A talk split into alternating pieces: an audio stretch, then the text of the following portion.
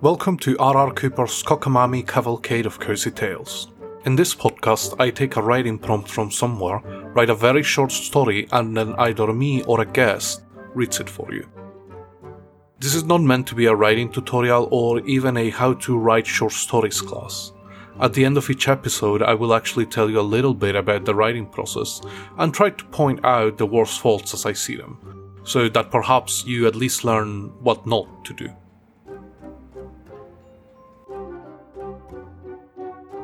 Cyberpunk is, in my opinion, very underrepresented in today's literature. It's one of those genres, along with Weird West, that I would love to do longer pieces for in the future.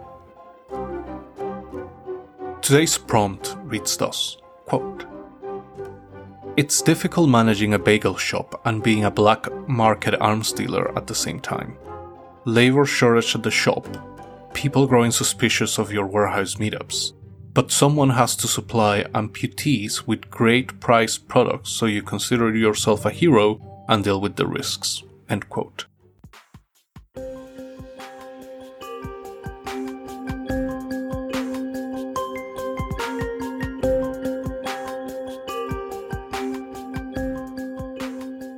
The man in front of Bian fidgeted with his large yellow jacket while he dug for something. He pulled a smart pane from his interior jacket and, with a very sweaty hand, pressed some buttons. Some text in Unilang flashed onto the screen. Ah, uh, thought Bian. Another bloody e messenger. A Sullivan bagel, please, said the client. The code word piqued Bian's interest. Of course. Would you like it with a beverage? Yes, some Earl Grey tea with no sugar or milk. I'm allergic. Sure thing. Your total is five maple coins. Please look into the iScan here to verify payment. Oh, sorry. I don't have maple coins. Just Cali coin. No problem. Tap your Cali purse to the sensor there. Bian finished ringing the man up and gave him his order. After the man exited the store, she tapped Manuel on the shoulder and told him that she was taking a weed break. The reinforced door swung open, barely missing the man behind it just by mere inches. Bian rolled her eyes. The message said to wait 10 minutes and then make your way to the alley. Didn't you read it? She said, trying her best to not sound exasperated. Did it? I'm so sorry. I'm a bit nervous, said the man, still holding the bag with the bagel in it and the tea in his other hand. They get younger every year, thought Bian. The man in front of her was tall, but the big brown eyes and hint of peach fuzz on his chin meant he was probably in his late teens at the most. Follow me, said Bian, while pointing to a set of stairs that led to the shop's basement. Uh, my name is. started the man. Before he could finish, Bian swiveled back and put a hand on the man's mouth. No names, said Bian softly. You never know who is listening. Uh, I mean, does it matter? It says yours right there. Bian, the man Mumble said when Bian removed her hand. You're not too bright if you think my real name is Bian, said probably not Bian, while chuckling a little bit. Oh, said the man, his shoulders sagging. Bian thought he looked very much like a sad, gigantic hound puppy, all gangly and waiting to grow. Probably scared merdless from the journey, she thought. Look, it's better if you use a pseudonym. What do your mates call you? asked Bian softly. Don't really have any mates, said the man. Okay, I'm giving you a nickname then, said Bian as she patted the man on the back and proceeded to unlock the basement door. They went down into the basement and through a maze of bagel boxes, bagel bags, and bagel supplies. Bian removed a spider web from in front of her face as she stopped to fetch another key from her apron. How about Spider? she said. Spider? answered back the man, sounding rather doubtful about this possible new nickname. Yeah, Spider. Makes complete sense. You're tall, lanky, and whatnot. Spider, echoed the man, as if trying to savor it. See, you're basically used to it already. Said Bian as she unlocked the door to reveal a big workshop filled with every single different kind of augmentation, smart prosthesis, powered prosthesis, vanity dyes, DNA modifiers, and trait infusers someone could ever need. In the middle of it stood a man holding a digipad in his hand, taking stock and making notes. A rather large man, he dwarfed even the newly named Spider. Oi, Raymond! Exclaimed Bian as she walked towards him. Yes, Bian, said the man calmly, his basso profundo resounding across the workshop. Got a customer for you, said Bian as she pushed Spider forward. And who might you be, young fellow? said Raymond as he extended his hand for a bump. The name's. A cough from Bian made Raymond raise his eyebrow. Spider sighed. Spider, the name's Spider, he said as he bumped Raymond's fist. Raymond walked over to what Spider guessed was probably a desk under all the paperwork on top of it and pulled three chairs, three glasses, and a bottle of decent looking Canadian rye whiskey. Raymond poured shots for all of them and then motioned for Bian and Spider to sit down. Spider couldn't help but notice that Raymond's chair and glass and whiskey bottle were all proportional to him which meant that they were a sofa, a pint glass, and a small barrel, respectively. Only once everyone had settled down and Raymond had taken a sip of his pint of whiskey did he finally ask, So, what can I do for you, Monsieur Spider? Well, sir, my sister and I, you see, we need some new gear. Raymond gave a small laugh, which of course was a booming laugh to everyone else around him. That's my speciality, mon ami. So, what do you need? Spider inhaled and, in one long exhale, stated what he needed. A new set of Fujiwara arms, snoots and legs, Omni interface with satellite link, a battle suit, Euro or Asian interface would be better. I would also require a standard NCO contractor kit, so that is a main battle rifle, sidearm, practice munitions, set of uniforms, both combat and formal, a PMC operator license, and finally a Type 204 cranial box with an accompanying body. Standard People's Army interface should be okay. As soon as Spider reached the cranial box bit, Raymond stopped writing where are you from, mon brave? said Raymond, the material of his chair creaking as he inched forward. From nowhere. I just need the stuff. No one, and I mean no one, just needs a Type 204. That's a baseline blank body for a human consciousness to be transferred to.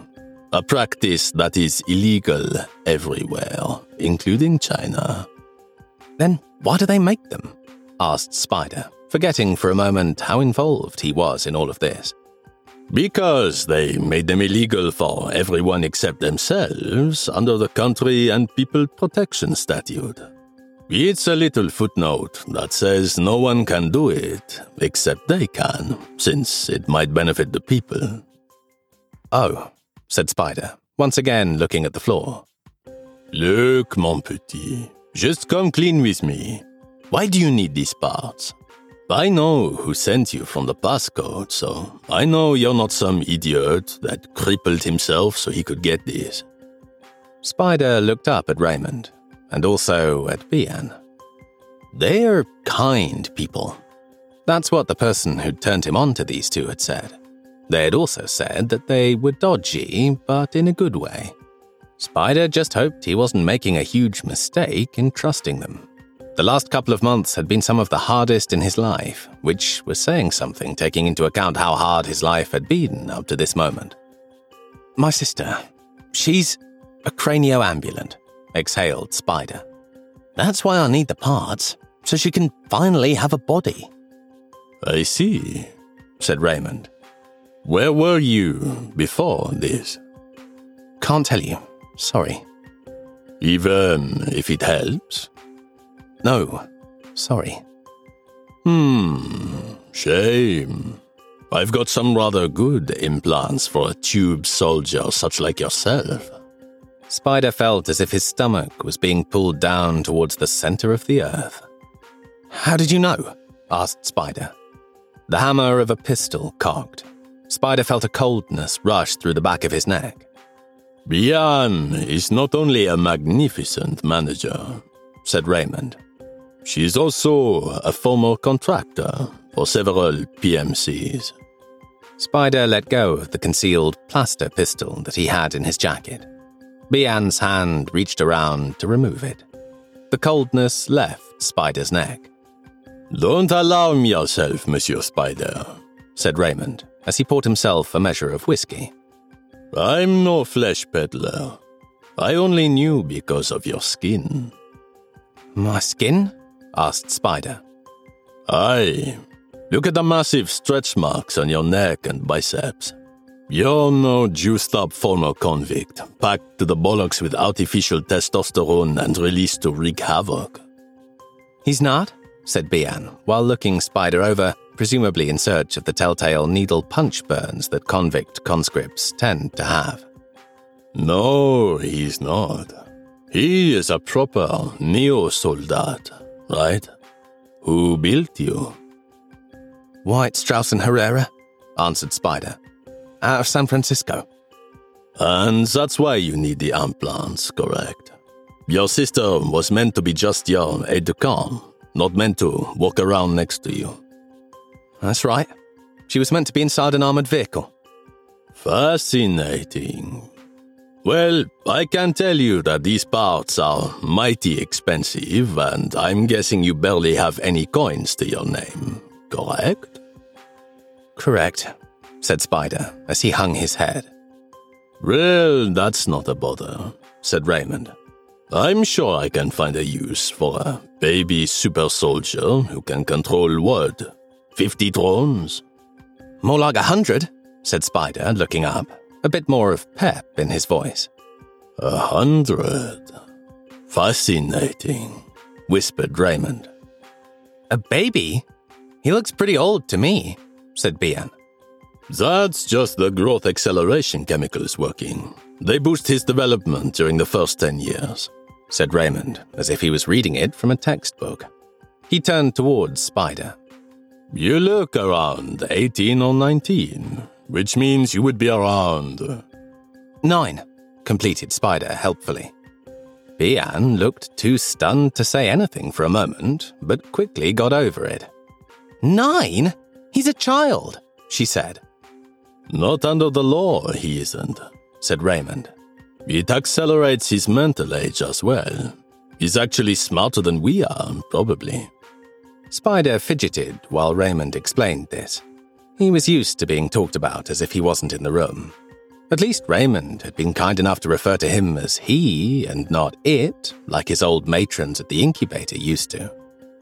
So, said Spider, can I go get my sister? Please do, mon brave, said Raymond. I'll start scouring for the Type 204 immediately. Aye, aye, sir, said Spider, and without thinking saluted and ran out of the room and presumably up the stairs to go in search of his sister. Bian turned towards Raymond. Are they safe? she asked. Not really, answered Raymond. They're most likely second generation soldiers. Enfants terribles. They probably never even met their mother and father. Or rather, mothers and fathers, since that's how they mix them now. Can you help him? Perhaps, he said. Then he turned around and started sending messages to his contacts out of Shanghai and thinking of how he could avoid having the shipment pass by the Gulf of Mexico. The bloody Floridian pirates were worse every year. Bian looked upon her friend and sighed. She did not miss the PMCs, really, and was happy that Raymond was going to help this kid. She brushed some dust off the desk with her rag turned around, climbed up the stairs, and went to check on the bagels.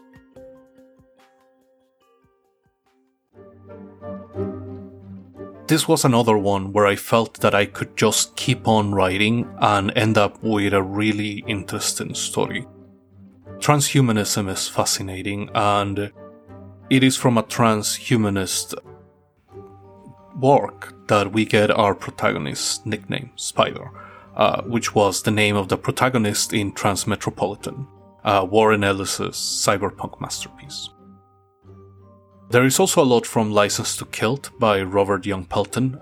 In it, he explores the world of PMCs or private military companies. This is a subject I've always been fascinated with since the mercenary was the standard for armies in the West before the birth of the true nation state army.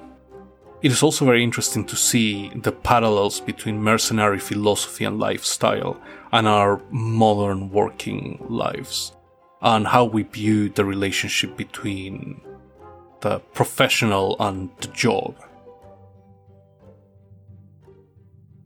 Lastly, I'm one of those nerds that will read a 10,000 word document about how the world would be different if Napoleon had won Waterloo. So I like my alternate history and I enjoyed coming up with the little glimpses of history in the future that we get. I also will say that the Florida ending up as a failed pirate state that that was the first thing I thought would happen. I'm I'm not going to lie. well, that's pretty much it for today. Please rate and subscribe on whatever platform you're listening on. And if you're on YouTube, don't forget to bell as well, because YouTube is a bit of an egg when it comes to telling you when new stuff comes out. The bell is a guarantee that you'll hear about it. Also, my debut novella, The Missing Wolf, a London Beast story, is available to purchase on Kindle. You can find a link for it in the episode notes. And finally, I'll be keeping these videos free of external ads so you can listen without interruptions. If you want to support my work, feel free to donate to me on Ko-fi. You can find the link in the description. Believe me, even $1 is way more than I would ever earn from you watching with ads. All that is left to say is that this was produced with love in the city of Vancouver, Canada.